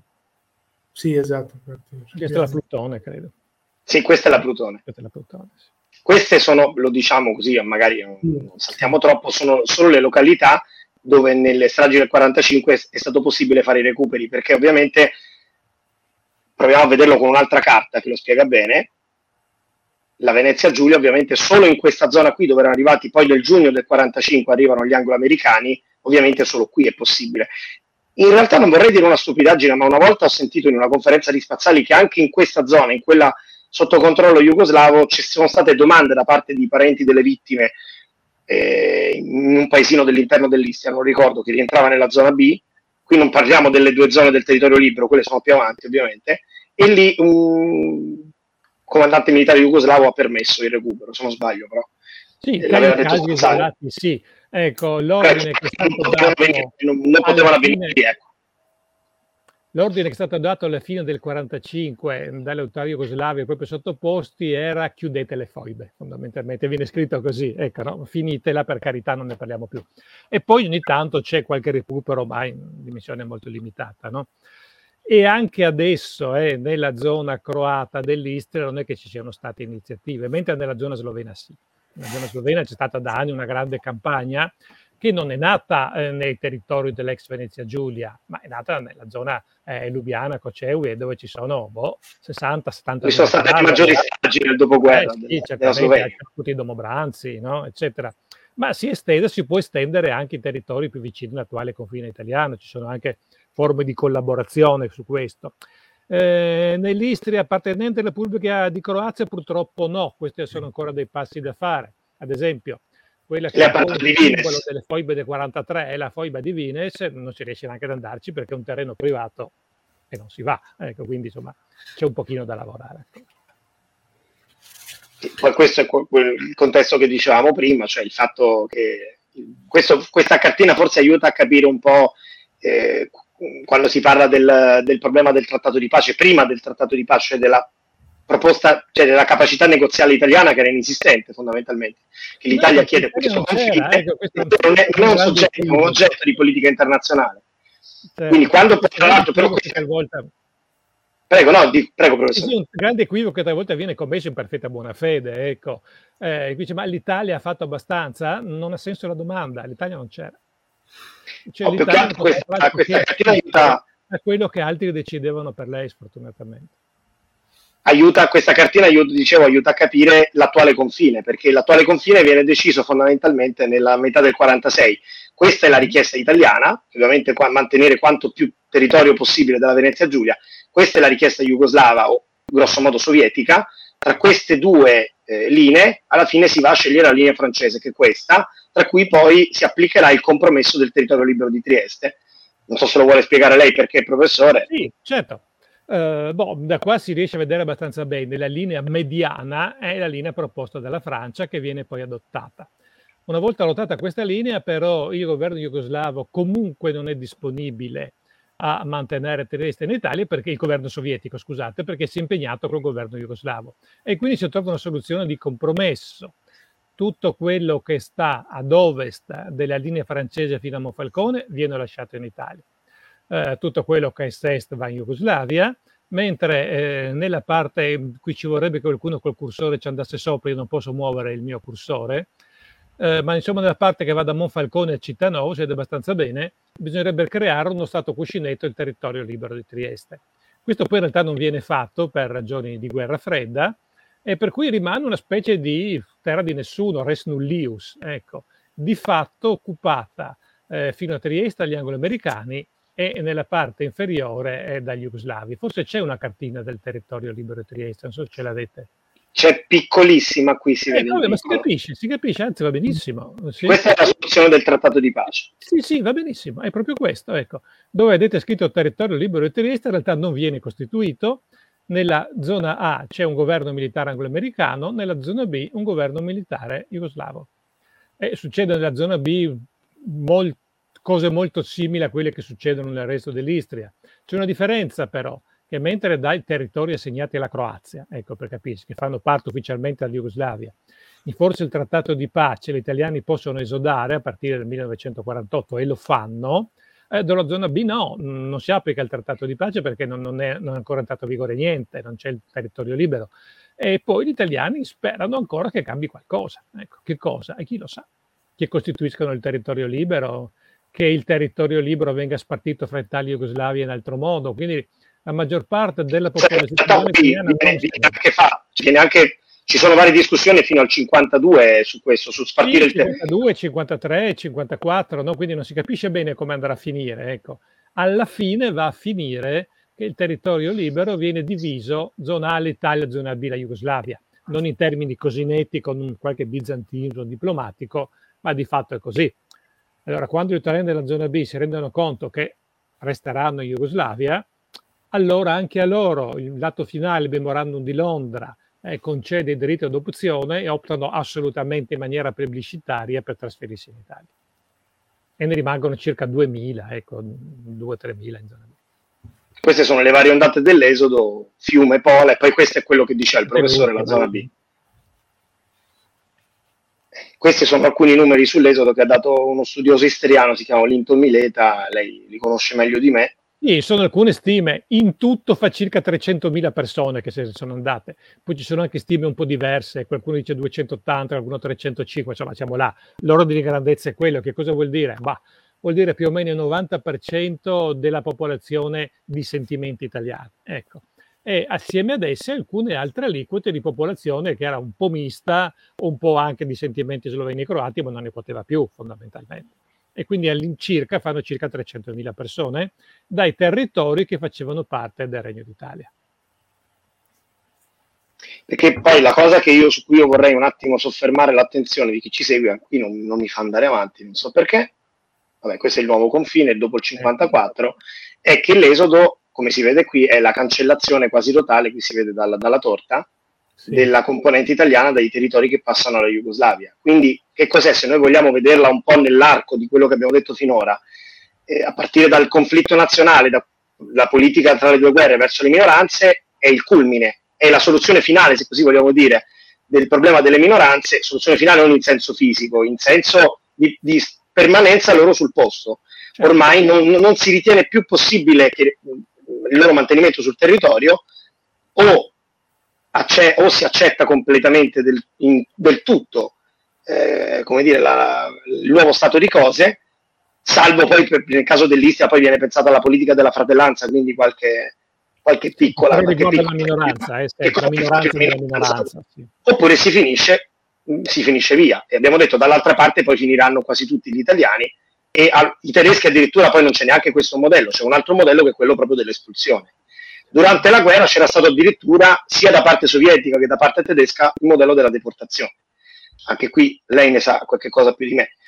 E quello che volevo dire è che, richiamandomi sempre che, al filo che abbiamo, abbiamo fatto prima, è che c'è la terza ondata di modernizzazione, che sarà quella poi che arriva quasi ai giorni nostri, nell'Istria, voglio dire, quella jugoslava, però è una modernizzazione molto, è la terza modernizzazione che da Ivetic, ma che è molto monca, perché è priva della borghesia e priva anche di altri ceti sociali, perché gli italiani se ne vanno via quasi del tutto, la componente italiana copriva diversi ceti sociali dell'Istria, andandosene via quasi del tutto si crea un vuoto. Quindi bisogna reinventare qualche cosa come lo si reinventa, come lo si vede qui, eh, spostando popolazioni dall'interno ad altre parti. Eh, la stessa cosa che avviene per la Polonia, che per esempio qui La Polonia, come vedete, viene spostata a occidente dal, dal 45, siamo addirittura prima perché poi la Germania non avrà il trattato di pace. La Polonia perde questi territori che vanno all'Unione Sovietica e guadagna questi territori che vanno persi dalla Germania. E eh, c'è uno spostamento di polacchi così come c'è uno spostamento anche di ucraini che vanno a coprire per esempio i vuoti della, della Polonia, Leopoli che era una città polacca diventa una città ucraina e lo stesso accade per esempio a Pola o a Fiume che erano città prevalentemente italiane diventano città croate come le vediamo oggi. Trieste rimane fuori per i motivi che abbiamo detto. Trieste si salva grazie alla politica americana che vuole preservare Trieste nell'Occidente, perché il territorio libero di Trieste viene pensato dagli anglo-americani soprattutto per mantenere Trieste all'Occidente. Qui il professore ne sa qualche cosa più di me. No, pensavo Leopoli, no?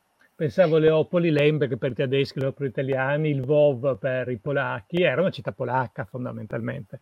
Eh, bene, viene eh, annessa alla, all'Ucraina, cioè alla Russia fondamentalmente, dove vanno i polacchi di Lvov, che è diventata Lviv, vanno a, eh, a Breslau, dove sono stati cacciati i tedeschi, che diventa Wroclaw. No? C'è tutta una serie di spinte una, una sull'altra.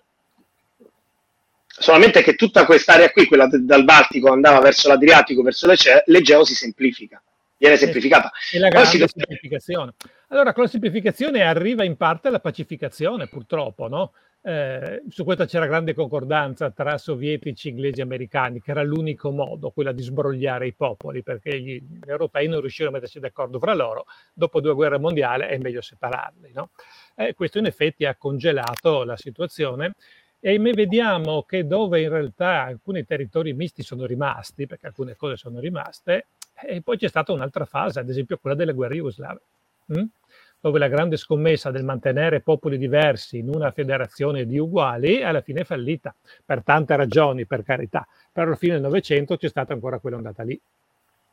E poi sarebbe da parlare di quello, e questa è una cosa che riguarda molto il, il lato interno della società italiana dell'esodo, cioè perché noi abbiamo parlato di questi spostamenti, ma dobbiamo vedere anche questi dove vanno a finire questi vanno a finire nella Germania, i tedeschi vanno a finire soprattutto nella Germania occidentale o in Austria, ecco chi viene espulso dall'Ungheria, dalla Romania o dalla Jugoslavia va un po' in Germania va anche in Austria, e per esempio gli esuli italiani dove si distribuiscono in Italia. Quali sono le politiche del governo italiano? Qual è soprattutto il rapporto tra la società italiana e questa componente che rimane in ombra fino agli anni 80, fino agli anni 90 soprattutto? Sì, ci sono vari livelli di risposta, no? Bah, innanzitutto all'inizio il governo italiano non era molto pronto ad accoglierli anche perché sperava che restassero là. Questo nel caso di Poli è evidente, c'è un intervento De Gasperi che li prega di restare, ecco, proprio per poter mantenere viva una qualche rivendicazione territoriale. Poi quando vedono che non si può, va bene. L'operazione dello sgombero da Pola nasce spontaneamente, però poi viene gestita, tra virgolette, abbastanza bene. Ecco, c'è uno studio di Roberto Spazzali, uscito ultimamente un libro, che vede come un'operazione che viene gestita in maniera tecnicamente buona fino all'arrivo in Italia. E lì i profughi, quelli da Pola, poi anche quelli dell'ondata successiva, quelli del 48, fondamentalmente, che sono la maggior parte, eh, arrivano in un'Italia disastrata, ma l'avete detto voi prima, l'Italia dove ci sono profughi dalla, dal Dodecaneso, dall'Africa, qui ci sono un milione di sinistrati, qui non c'è da mangiare per nessuno, quindi un macello assoluto. E si trovano malissimo, evidentemente. No? Hanno lasciato tutto, una situazione certo molto pesante, ma in cui alle spalle avevano un, un ricordo in cui si stava bene a casa propria e si trovavano sballottati eh, peggio degli attuali rifugiati perché le condizioni erano molto peggiori, no? perché c'era molta più miseria. E con mm, politiche d'accoglienza eh, che ci sono ma povere per una decina d'anni e con anche reazioni da parte della società civile molto variegate. Ad esempio, noi abbiamo contemporaneamente, qualche volta nei medesimi luoghi, gare di solidarietà ad esempio promosse, che so, eh, dalle parrocchie, ecco, dalle diocesi, dalle caritas e qualche volta eh, dagli enti locali, per dare una mano come si può, però poveri che aiutano poveri in questo caso. E anche episodi di rifiuto, no? Molto diffusi, eh? Episodi di rifiuto di duplice natura, ad esempio da una parte il rifiuto politico, no? In molte zone dell'Italia centrale, ecco, fondamentalmente, a guida comunista, beh, c'è un rifiuto ideologico nei confronti di quelli che scappano dalla Jugoslavia, che è il paese socialista che formalmente li tutela, e quindi perché se ne vanno? Se ne vanno perché sono fascisti, o noi fascisti non li vogliamo. E quindi ci sono episodi di rifiuto anche abbastanza duri che poi sono rimasti nella memoria. E poi ci sono episodi di rifiuto antropologico, perché chi è sta gente che arriva, no? Pensate, l'esempio classico, ce ne sono due, ma ne faccio soltanto uno, eh, quella di una valle del Bergamasco, mm, in cui si parla bergamasco, ecco, fondamentalmente non si parla altro. Ecco, in cui dove chi, un consistente... ovviamente non... Dove chi parla sloveneto, dove, dove chi parla sloveneto è come parlarsi arabo, ecco, no? Sono esatto. altri, no? no? E dove, dove, dove, dove, che non è più in Italia. Certo, la domenica in chiesa il parroco dice ragazzi state attenti, mi raccomando non frequentate le profughe che è sinonimo di un'altra parola che comincia con la P e finisce con la E, evidentemente, no? perché questo è il rifiuto antropologico. Poi in quel caso la situazione viene appianata, no? abbiamo delle testimonianze molto precise e molto belle su questo, però c'è anche questo evidentemente. Poi c'è una seconda fase, che è la fase seconda metà anni 50, soprattutto anni 60, ecco, in cui l'Italia si è tirata su. Allora cosa vuol dire? Provvidenze governative, vuol dire soldi, tanti, tanti soldi, eh? veramente tanti, eh, per costruire case, edilizia popolare, tanta veramente, eh, conviti, scuole, eh, riserve di posti nella pubblica amministrazione, quindi un grosso sforzo di integrazione. No? Ma l'Italia si è tirata su vuol dire anche boom economico e quindi opportunità. E quindi a partire dagli anni 60 un'accelerazione fortissima dell'integrazione. Mentre prima alcune decine di migliaia di persone non ce la facevano, sono andati in America, poi l'integrazione è rapidissima e in parecchi casi a livelli di stato sociale superiori se pensiamo a chi se ne andava dalle campagne istriane, vabbè, e poi va a lavorare alla Fiat, ecco ad esempio, beh, insomma si trova a Milano, a Torino, un altro mondo, no? O a Roma, ecco un altro mondo. Però anche per quelli che hanno un'integrazione obiettivamente buona dal punto di vista sociale, eh, rimane la ferita della memoria, perché in genere eh, tendono a non raccontare, cioè a, a autoamputarsi della propria esperienza, perché è un'esperienza sgradevole, anche al di là del rifiuto ideologico, no? Cosa vuol dire parlare della propria esperienza, raccontare ai figli, fare sì che i figli lo sappiano? Vuol dire parlare di una storia che gli italiani rifiutano, che non vogliono più sapere. Gli italiani degli anni 60 vogliono guardare il futuro, alla lavatrice, alla macchina, alle rate, eccetera. E non vogliono pensare che hanno perso una guerra, che hanno perso delle persone, che hanno perso delle terre. Basta, non si parla più di queste cose. Per cui noi vediamo che i profughi non dicono dove vengono, non raccontano i figli, raccomandano ai figli di non dire da dove sei venuto, di che sei venuto da un'altra parte, cioè autocensurano la propria memoria. Però rimane no? questa ferita in suppurazione e questa rimane eh, fino all'istituzione del giorno del ricordo fondamentalmente, in cui c'è il momento di riconoscimento pubblico ecco, di quello che è successo e della memoria sofferta, della memoria dolente eh, che viene in qualche modo riscoperta, valorizzata, legittimata e fatta propria dall'intera comunità nazionale. C'è un'ultima cosa che volevo dire, poi magari se c'è qualche altra domanda, c'è qualche altra domanda, Matteo? No, al momento non, ah, okay. magari lo scrivo così se qualcuno vuole fare ultima osservazione, poi così.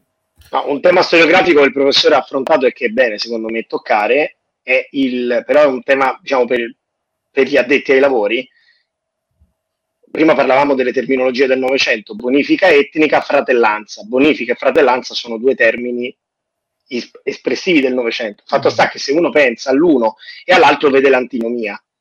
Invece, nella pratica si proponevano di fare la stessa cosa e anzi sarebbe da parlare anche del perché il primo non è riuscito e la prima non è riuscita e la seconda sì. E la seconda ha ottenuto, parlo della fratellanza, ha ottenuto l'opposto di quello che ufficialmente si proponeva di ottenere. Sì, questo è un, è un tema abbastanza complicato. Ecco. Allora, beh, la bonifica, quello che si proponeva era evidente, era l'eliminazione dell'avversario, non fisicamente ma per assimilazione. Ci prova, eh? il regime fascista ci prova con grande intensità, ma fallisce. Fallisce non vuol dire che non succede niente, eh, se ne vanno via decine di migliaia di persone e molte altre decine di migliaia sono costrette a cambiare identità, cambiarla per davvero, non solo formalmente, perché noi sappiamo che poi molte di queste in realtà quando lo potranno fare nel secondo dopoguerra non, non richiedono ad esempio di cambiare il cognome, di tornare, ormai sono assimilati, soprattutto nei, negli ambiti urbani. Però è una minoranza. La maggior parte dei gruppi nazionali sloveno e croato mantiene la propria identità. Perché? Capacità di resistenza capacità di resistenza, eh, soprattutto delle comunità contadine che non sono toccate molto, cioè non sono rivoluzionate. Il regime fascista è abbastanza conservatore da questo punto di vista. No? E poi certamente un totalitarismo, ma un totalitarismo imperfetto, non arriva dappertutto, anche perché non gli interessa tanto. Perché gli italiani hanno un pregiudizio esplicito, lo dicono in moltissimi casi, conta quello che succede nelle città. Una volta che abbiamo preso le città, le campagne prima o poi seguiranno, chi se ne frega fondamentalmente. Non vale neanche la pena di investire. Ci sono tante lamentele, ad esempio, eh, di quadri, di informatori, ecco anche di, di carabinieri, che dicono all'interno dell'Istria ma sì, si fanno le case del fashion nei centri principali, a Pisino, eh, come nelle campagne sono abbandonate, non, non gli interessa a nessuno. Tanto quei quattro contadini prima o poi diventeranno italiani. E quindi il regime non entra tanto. No? Eh, il regime comunista è un'altra cosa, innanzitutto perché comincia dal basso. Chi la fa la rivoluzione? La rivoluzione la fanno gli ultimi, quelli che erano gli emarginati anche nelle stesse realtà contadine, nella stessa realtà di paese, sono loro che prendono il potere quindi fanno saltare completamente tutti gli equilibri. E permette una cosa, anche qualcuno che era nel frattempo era andato via negli anni 20, negli anni 30. Sì, certamente Orban sono figli di sloveni croati, sono loro i promotori del Partito Comunista, no? E poi il potere staliniano è un totalitarismo compiuto, molto più totalitario di quello fascista, quindi arriva dappertutto, sconvolge tutto, non, non, non ci possono essere zone grigie, no? Allora, certamente è sbagliato dire, perché abbiamo le prove che non è così, che esistesse un progetto del governo jugoslavo di eliminazione totale del gruppo nazionale italiano. No, non c'era questo. C'era un progetto di integrazione selettiva. Ma come abbiamo visto prima, la selezione era talmente stringente che alla fine non rimane nessuno. E quindi possiamo dire che l'esodo è il prodotto diretto delle politiche adottate dal governo jugoslavo dalle autorità, ecco, dal potere jugoslavo sul territorio. Ci sono delle politiche, queste politiche generano un rifiuto, un rifiuto talmente totale da prendere la via dell'esilio.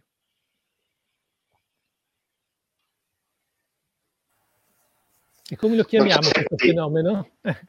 Ci sono tanti modi per chiamarlo, ma il termine, secondo me, la formula che mm, secondo me è più adatta è quello di un processo di sostituzione nazionale. Perché prima eh, prima un gruppo nazionale c'era, poi non c'è più.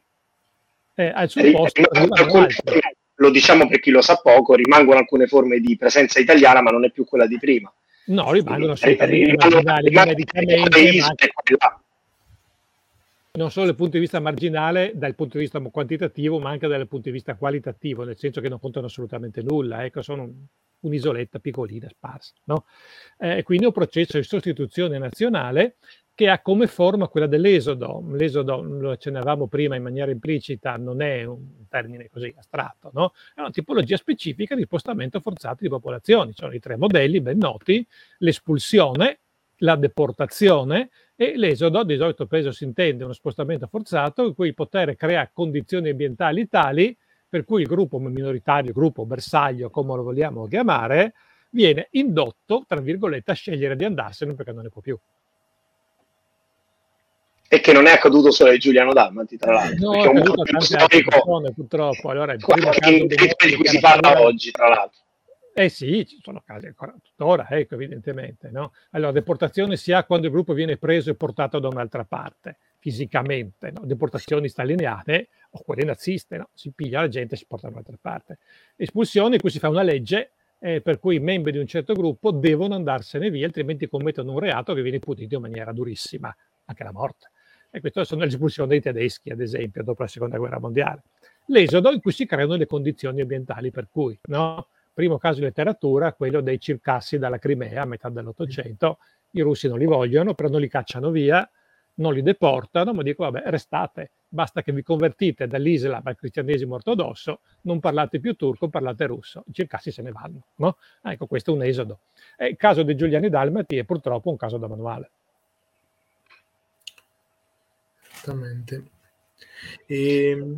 Io un'ultima cosa che direi, o meglio che farei dire anche al professore, è basta, basta, quali possono essere, no, beh, altre due, altre due cose, o meglio, un'altra cosa. Rapidissime comunque perché siamo... Sì, sì, no, ma perché vedo che stiamo arrivando alla fine perché vedo che non ci sono altre domande per quello. Sì, sì, eh, sì. Parlare di quali possono essere le prospettive future, non soltanto perché l'ultima domanda riguardava questo, poi lei in gran parte ha risposto eh, nella, nella prima risposta, quella prima delle immagini, quando abbiamo commentato le immagini. E, cioè, fondamentalmente quali possono essere le prospettive riguardo a questa storia, non tanto quelle interne alla realtà italiana, che ne abbiamo parlato varie volte, anche lei, quanto nel rapporto con le realtà slovena e croata, che sono rapporti un po' difficili, perché lei sa negli ultimi anni sono stati periodi difficili, per esempio quando sono state le crisi diplomatiche con la Croazia, per esempio all'epoca di Mesic, alla presidenza Mesic, e poi e, anche prima ce n'erano state legate per esempio alla medaglia d'oro uh, data al valor, al valor civile a Zara. E, e, poi, per esempio, con sono stati periodi di ripresa, il concerto dei tre presidenti a Trieste nel 2010 e poi anche eh, due anni fa, se non sbaglio, a Trieste, a Basovizza, lei era anche presente, se non sbaglio.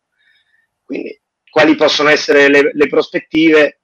Considerando che ovviamente è stata fatta molta strada, lei lo ha scritto anche nella, intro, nella nuova prefazione alla riedizione del lungo esodo, ormai se in Italia, per esempio, fino agli anni 90, prima anni 2000, ormai di questi argomenti gli storici sapevano poco o nulla perché se ne occupava giusto un piccolo gruppo di storici triestini, soprattutto, o di qualche storico sempre nell'area di Trieste e Gorizia, ormai da allora, poi col giorno del ricordo, questa memoria è stata salvata, è stata valorizzata, anche a livello storiografico si è fatto molto. Quindi ormai non si può dire che non se ne parli più, se ne parla. Forse magari non c'è la dovuta attenzione che dovrebbe esserci o che il mondo degli esuli si aspetterebbe ovviamente dalla comunità nazionale questo però è un altro discorso, però rimane il problema del rapporto con le memorie, non solo le memorie, ma anche le storiografie slovena e croata, perché come sa alcuni stereotipi, alcuni steccati ci sono anche da parte nostra, bisogna dirlo, ma rimangono anche dall'altra parte. E sono lenti da superare e vedo una differenza, ecco. Eh, negli anni 90 c'è stata una commissione mista italo-slovena che ha lavorato, ha prodotto un, rapporto finale che si può giudicare in vario modo, eh, però ha segnato una tappa importante nella collaborazione, un'assoluta normalizzazione dei rapporti. Poi ognuno ha le sue idee, no? posso andare d'accordo con uno storico sloveno e non andare d'accordo con uno storico italiano, succede molto spesso. Ecco. Gli storici sloveni non vanno d'accordo fra di loro come gli storici italiani non vanno d'accordo fra di loro, questo è assolutamente normale, ma c'è una consuetudine... È anche rapporti... che sia così, eh? Prego? È anche giusto che sia così. Ah, sì, naturale, normale, no? C'è una consuetudine anche di lavoro insieme, insomma. Poi c'è questa prospettiva di, eh, della capitale europea della cultura, Gorizia esatto. e Nova Gorizia congiuntamente, che è una cosa importante. Io ho una piccola preoccupazione che non venga sprecata, che non venga sprecata nel senso che non si pensi soltanto a fare grandi concerti, ecco come pare ci sia un po' eh, la tendenza, ma si vada un pochino più a fondo, è comunque una grande occasione eh, con i colleghi croati c'è un, qualche rapporto un po' meno sciolto, ecco, diciamo così, meno abitudine a lavorare insieme, no? Fra di più, fra i contemporaneisti molto meno. Anche a livello di società civile non ci sono grossi problemi. Però a parlare di queste cose è ancora un po' difficile, ricordavo prima, non si riesce ad andare alla foiba di Vines, ad esempio, ecco. Dove, insomma, dico farci un monumento come a Basovizza, anche in Slovenia ci sono memorie di tutti i tipi, ma almeno riuscire a portarci un fiore potrebbe essere una cosa utile, no? Quindi, ecco, secondo me se non si va avanti si va indietro, no? Quindi bisogna andare avanti. Ecco, con grande pazienza, grande tenacia, bisogna assolutamente cercare di andare avanti. Ecco, questa storia, secondo me, ha insegnato una cosa che purtroppo torna di attualità, ma che in Italia non era assolutamente di attualità negli anni 80, 90, che è la responsabilità civile degli storici eh, diciamo, certamente sono studiosi come tutti gli altri, no? Mm, distaccati dal mondo, sì, ma fino a un certo punto. Ecco, chi sta sulla frontiera sa che la storia può essere un'arma è bene che non lo sia, che sia una cosa diversa, che sia un approccio critico, non che debba servire la riconciliazione, no, non c'entra niente, ma che perlomeno faccia il suo mestiere, quello di dare uno sguardo il più possibile rigoroso. Molte volte è stata una cosa diversa, quindi questo problema della responsabilità civile, quando dico noi, dico chi si è occupato di questa storia, l'ha sempre sentito molto vivo, suscitando così un, anche un po' di scherno, ecco da parte degli altri storici accademici. Noi vediamo purtroppo che la storia può fare molto danno, cioè che i rapporti con il passato, con il passato recente, sono molto critici, ecco, quindi bisogna lavorare con grande prudenza, con grande senso di responsabilità. Io a questo punto giungerei alla, alla conclusione e mm, concludo citando una, eh, diciamo, il ricordo può diventare seme di pace e crescita civile. Queste sono le parole con, che ho preso dalla, dalla, dichiarazione del presidente Mattarella in occasione del giorno del ricordo del 2022 e in effetti come si ricordava poc'anzi nel 2025 Gorizia e Nuova Gorizia saranno contemporaneamente eh, mm-hmm capitale della cultura europea e concordo con il professore, speriamo che non sia ecco, solo una questione, ma, ma ci sia anche qualcosa di più... di. Di... esatto, esatto, sì, perché l'importante però, ecco, come, come abbiamo concordato già da Luigi eh, dall'anno scorso, è parlarne comunque eh, di, di questa, di questa vicenda affinché venga quanto più possibile approfondita e anche tramite i canali più piccoli come può essere la nostra associazione culturale tutti ne vengano a conoscenza a partire da, dai ragazzi, dai, dagli studenti perché è giusto che, che sia così. Quindi io ringrazio in primis il professor Pupo della disponibilità anche vista l'ora, quindi grazie, grazie veramente professore. Grazie e... a voi per l'occasione, volentieri sempre. Grazie mille, ringrazio Luigi per averci seguito in questo, in questo percorso e ringrazio grazie. anche tutti coloro che sono rimasti eh, collegati fino, fino a quest'ora e a quelli che vedranno il video prossimamente. Grazie a tutti e buona serata. Salve, arrivederci.